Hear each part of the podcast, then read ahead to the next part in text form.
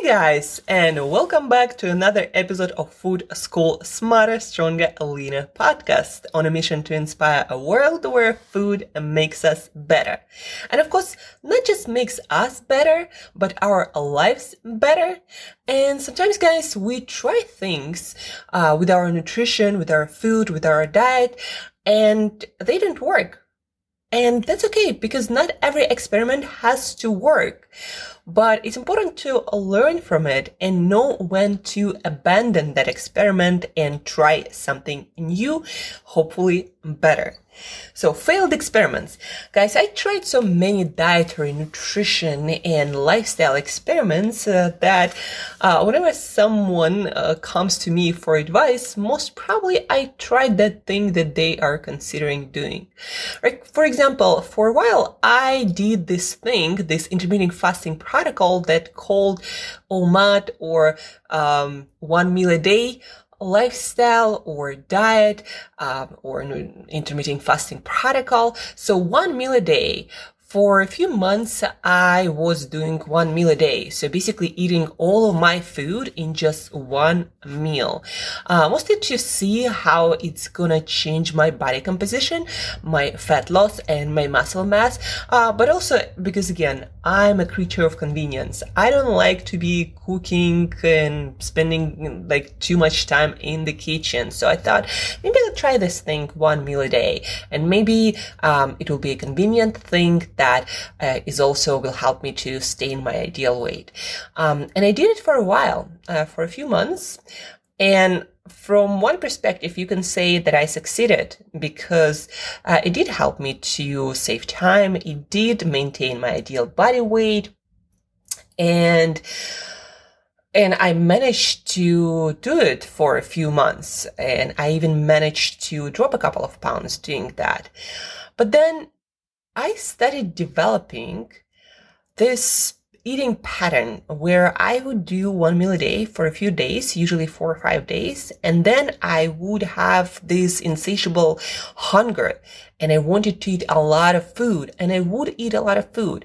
Now, I wouldn't eat any junk food because I've been eating healthy foods for many years and for me, junk food or sweets, it's not even an issue. Like I don't, I naturally don't crave them because I just know how like really really bad it makes me feel uh, when it comes to my energy and my mental like anxieties and worries. And uh, then you know for many days i'll be like just not myself uh, so uh, I would eat a lot of healthy foods. Like I could eat a kilo of nuts. I'm not even joking here. Sometimes even more, or just eat a lot, a lot of different foods, vegetables and proteins and fats and, and again nuts and um, everything you can imagine and fruit and uh, and some people may say, but that's also healthy food.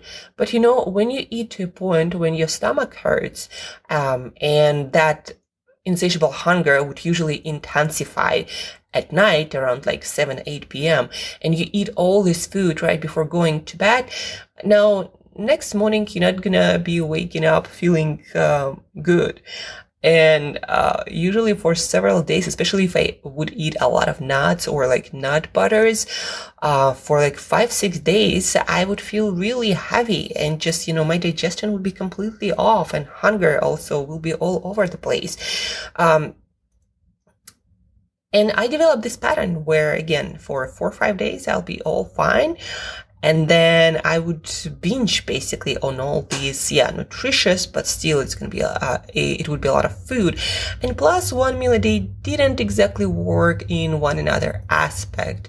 After this big meal, and you know, in order to maintain one meal a day lifestyle, you need to eat good amount of food and protein and fats and fiber if you want to eat all of your of the all of the nutrition that your body and your gut microbiome and your brain needs. Um, so I would eat quite a lot of food in that one meal and then I would feel heavy and I would feel not really be that productive uh, the rest of the day. And that also didn't work. And that's why now my window, my eating window is uh, six hours where I basically eat three meals. Um, and I feel really, really good. I I still have quite a big main meal, but not, you know, the same as one meal a day. Uh, it's like three times smaller.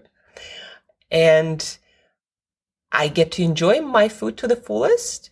I still feel like it's very convenient to just cook one bigger meal and then I have two meals that are smaller, but still usually have like a lot of fiber and protein and healthy fats. So, and this is working much better. And I don't have those um, days when I feel like I'm insatiably hungry and ready to eat like several pounds of food. So, one meal a day, in theory, it sounds really good, but for most people, especially women, that's what it causes. So if you are trying to do this uh, intermittent fasting protocols, when you fast for many hours, you're trying to fast for many hours every single day, and especially as a beginner, and then you feel this insatiable hunger, guys, it's not your fault. It's biology. You just need to choose something else that will deliver results and will not cause this insatiable hunger that will sabotage all of your progress.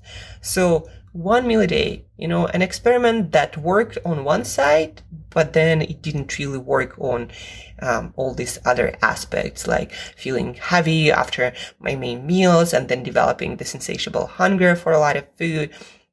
So you always got to evaluate whatever you are doing from all aspects. Like, how does it m- make you feel mentally? Are you up starting to think obsessively about food all the time?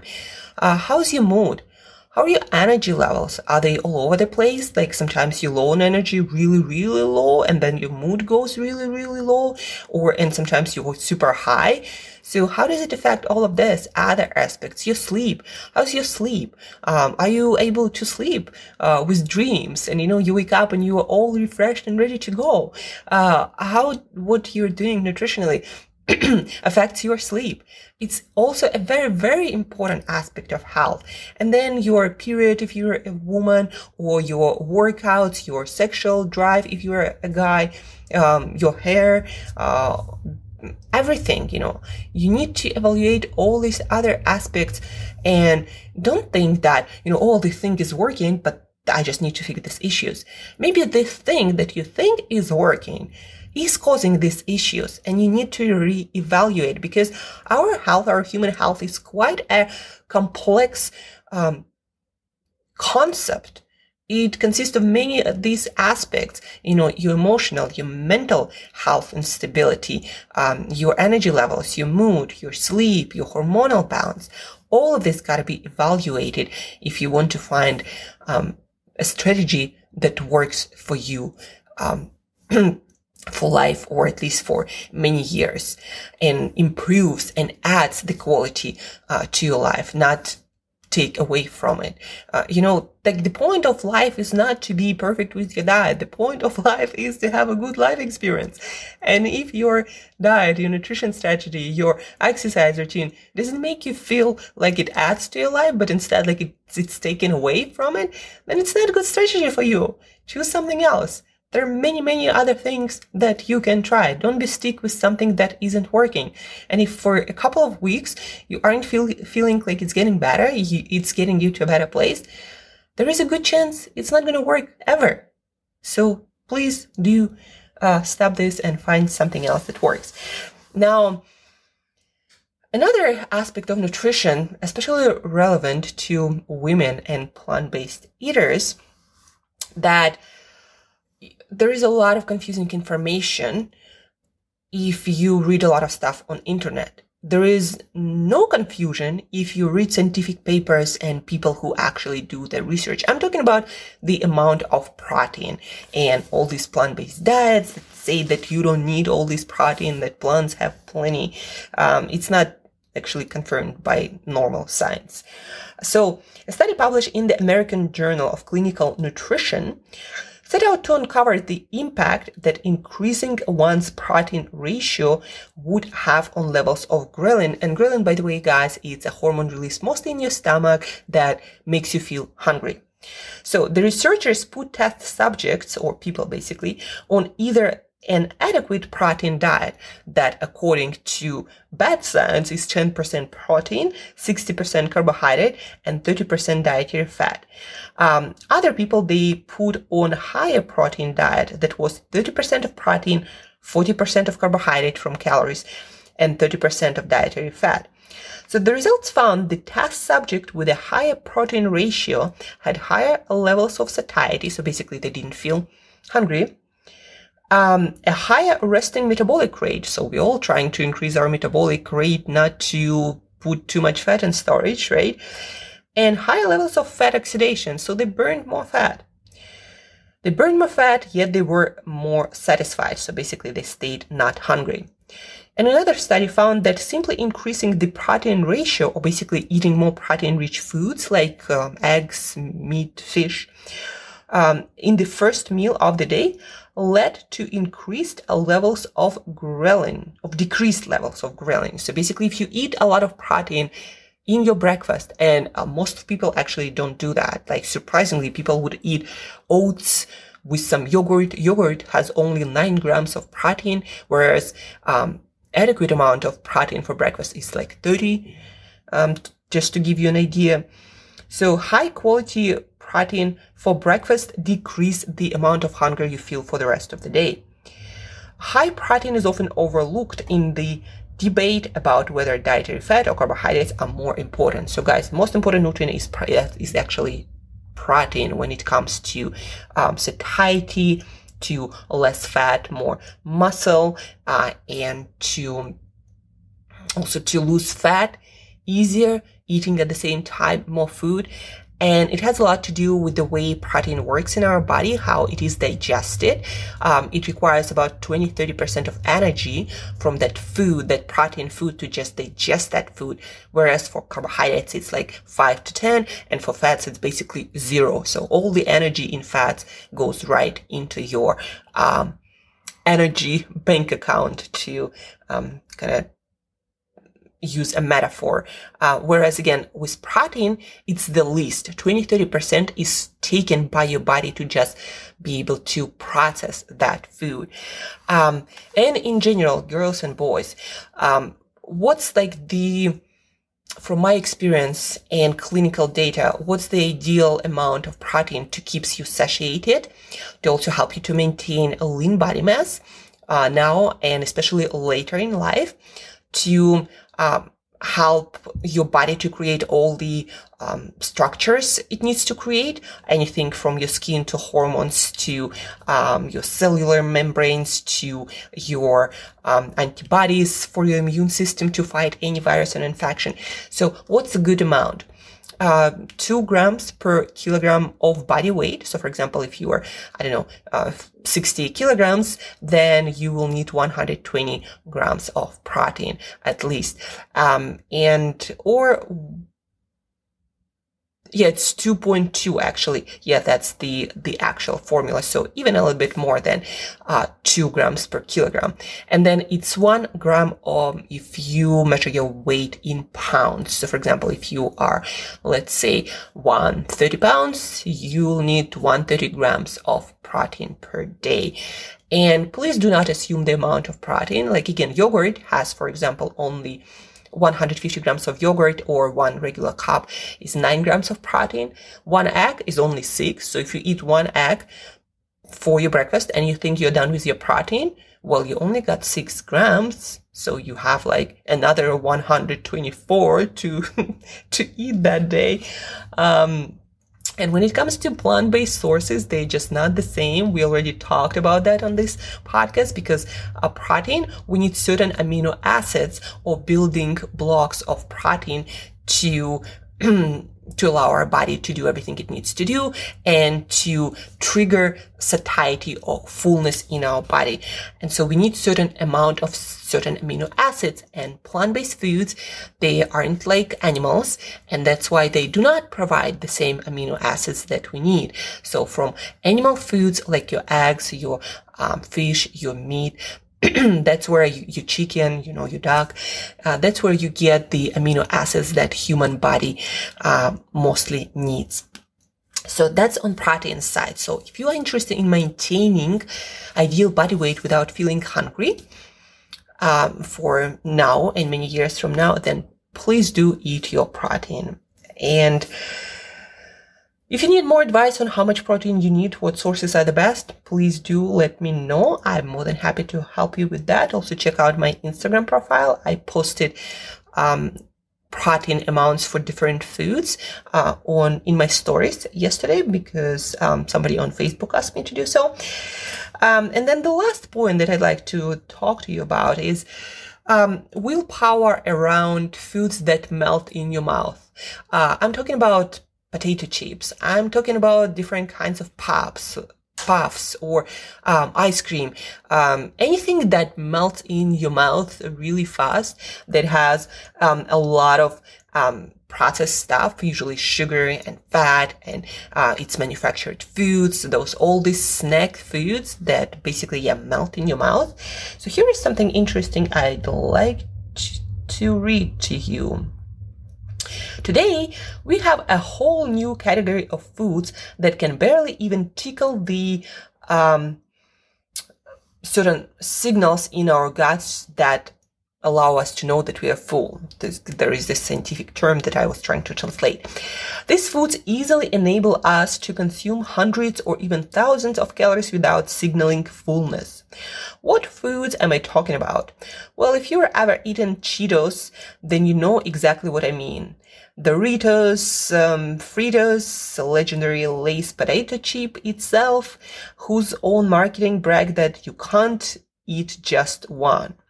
All of those foods induce a phenomenon known as a vanishing caloric density.